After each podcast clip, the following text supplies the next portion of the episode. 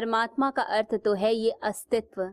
जब ये अस्तित्व जो है, ये पूरा धारण करता है, अस्तित्व प्रेम करता है तो साधक को क्या करना चाहिए? इस श्लोक से क्या अर्थ लेना चाहिए?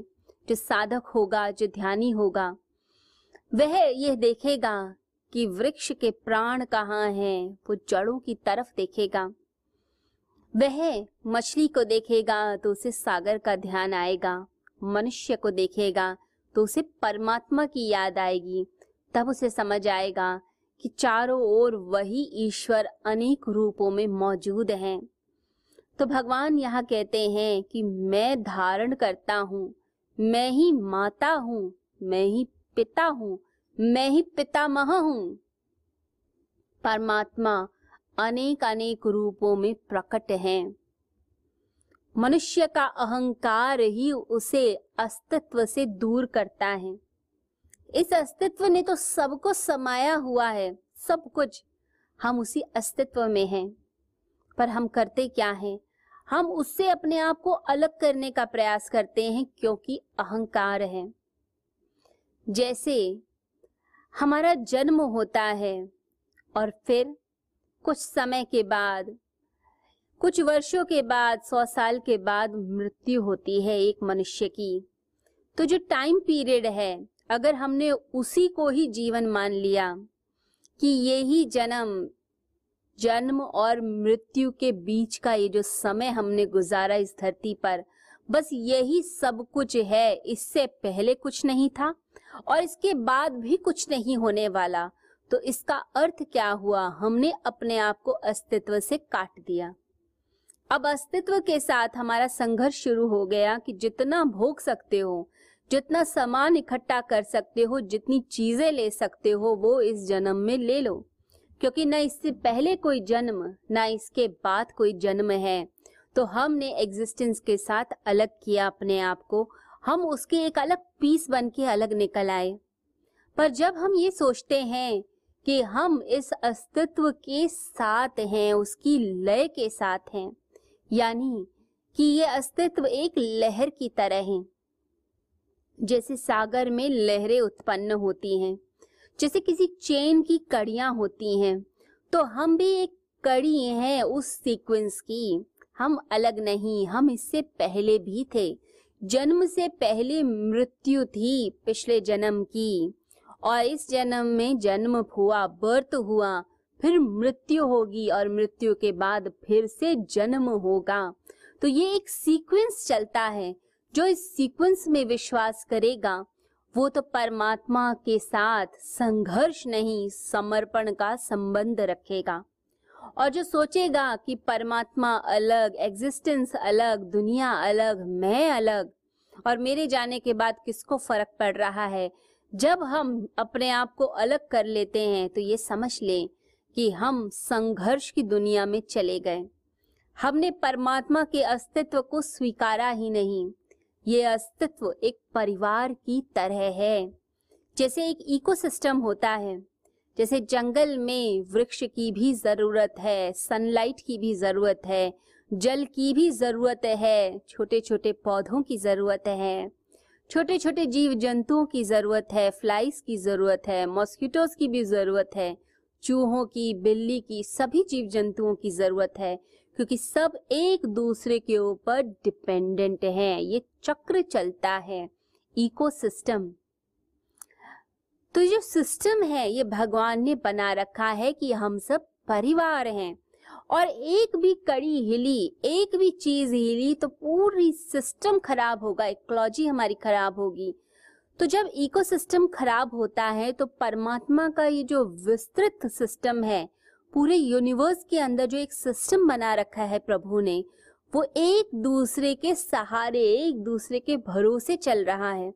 यानी एक व्यक्ति ये नहीं कह सकता कि मैं दूसरे से अलग हूँ। हम सब एक दूसरे के ऊपर हैं, एक दूसरे पे निर्भर हैं। और एक भी कड़ी हमने निकाल दी तो पूरा सिस्टम हिल जाता है। तो परमात्मा हर जगह है। वो माता भी है, वो पिता भी है, वो पितामह भी है, वो वृक्ष भी है, वो बीज भी है, वो फ्लावर भी है, वो ब्रांच भी है, वो सब कुछ है।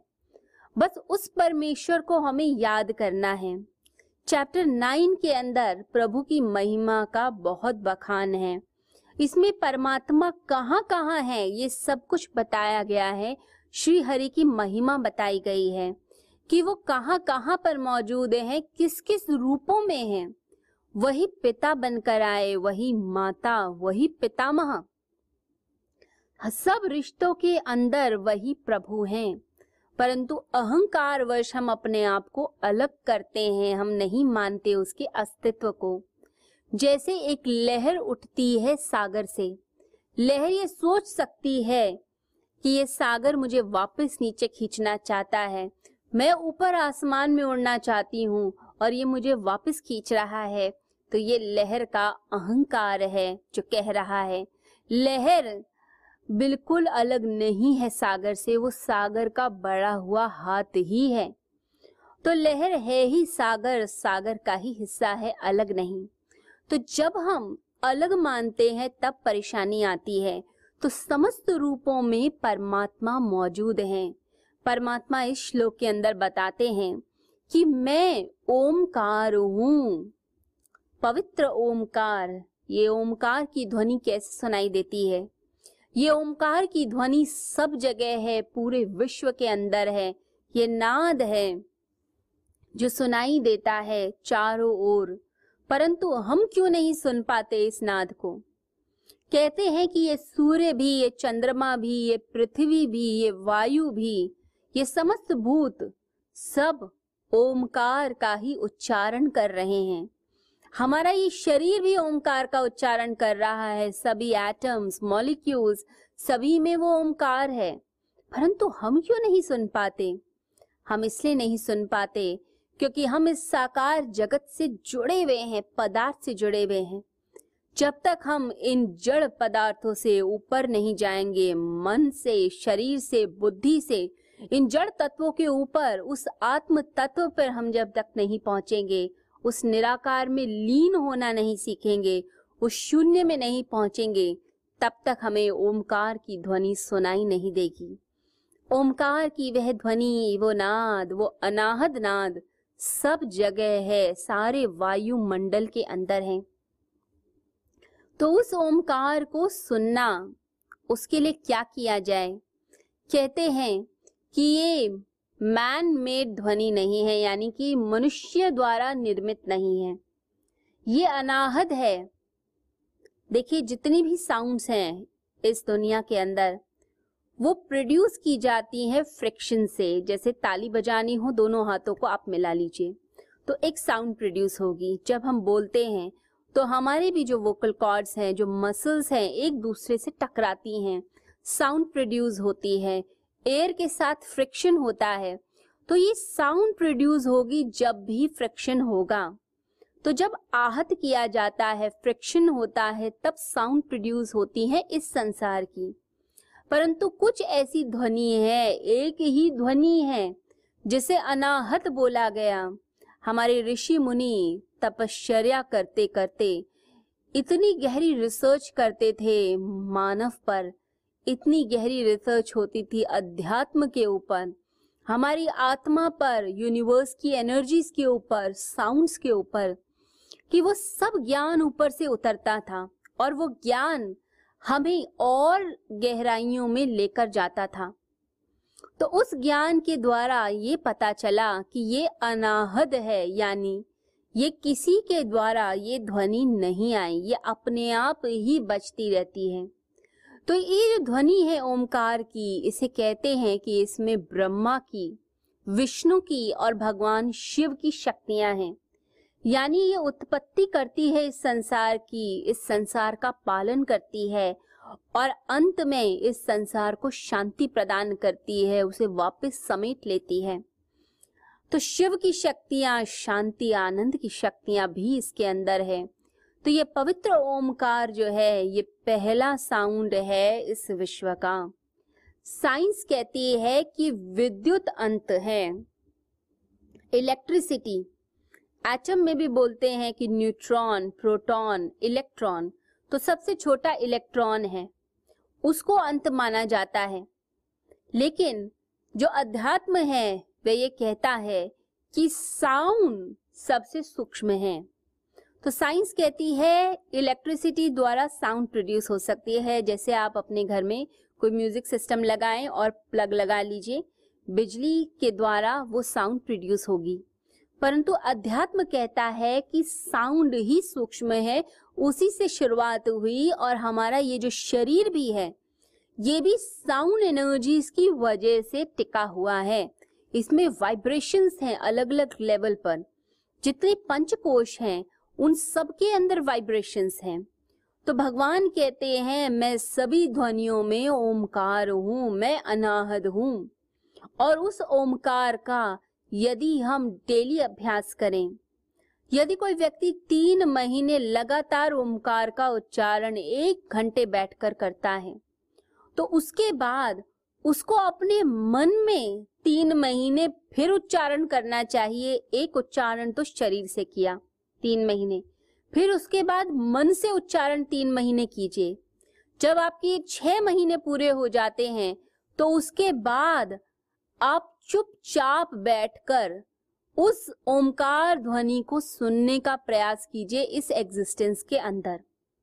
जब हम चुपचाप सुनने का प्रयास करेंगे इस छह महीने के अभ्यास के बाद तो अपने आप ही एक दिन ओमकार का नाद हमें सुनाई देने लग जाएगा। यदि कोई इसकी गहरी साधना कर ले। एक और साधना का तरीका होता है कि जब हम भ्रामरी प्राणायाम करते हैं तो हमिंग साउंड प्रोड्यूस करते हैं, यानी कि भवरे की गुंजन। तो ये साउंड प्रोड्यूस करते करते मॉर्निंग में यदि हम वो नाद, यानी कि जो ओमकार की ध्वनि है उसका जो सूक्ष्म रूप है हमिंग साउंड उसे प्रोड्यूस करते हैं, भ्रामरी करते हैं। तो धीरे धीरे करके हमें वही साउंड इस पूरे विश्व में सुनाई देगी। शुरुआत में ऐसा लगेगा जैसे झिंगुर की ध्वनि आ रही है। कभी कभी गर्जना महसूस होगी या थंडरस्ट्रॉम की जैसे साउंड प्रोड्यूस होने लग जाती है।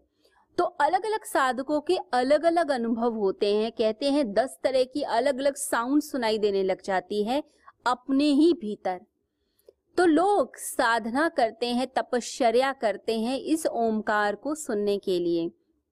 और ये ओमकार अगर सुनाई दे गया तो समझ लीजिए आपकी ज़िंदगी में धर्म की शुरुआत असलियत में तभी होती है।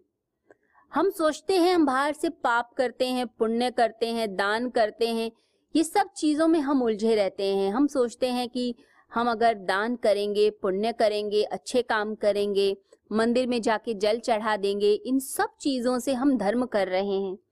परंतु ये कहा जाता है आध्यात्मिकता में, जो असली धर्म है, वो तब शुरू होता है जब आपको ओमकार की ध्वनि सुनाई देती है।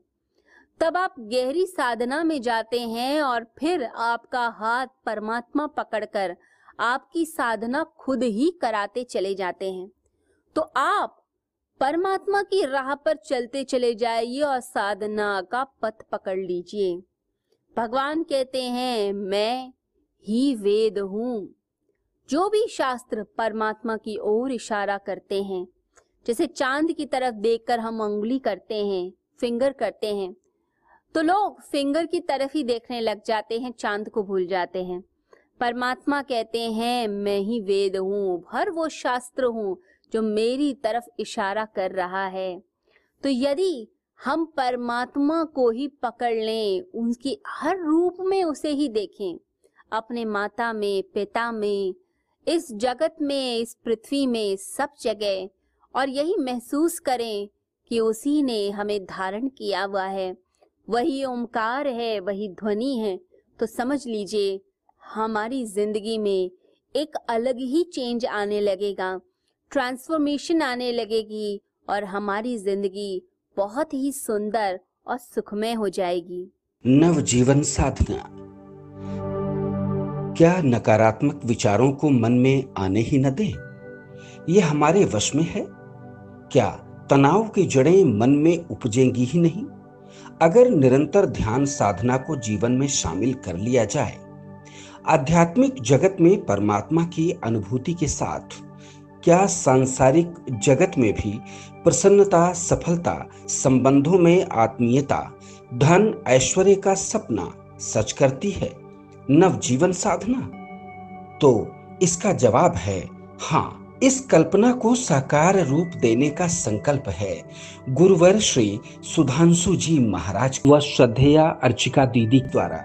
भक्तों को ध्यान साधना की एक और अनुपम भेंट। नवजीवन साधना।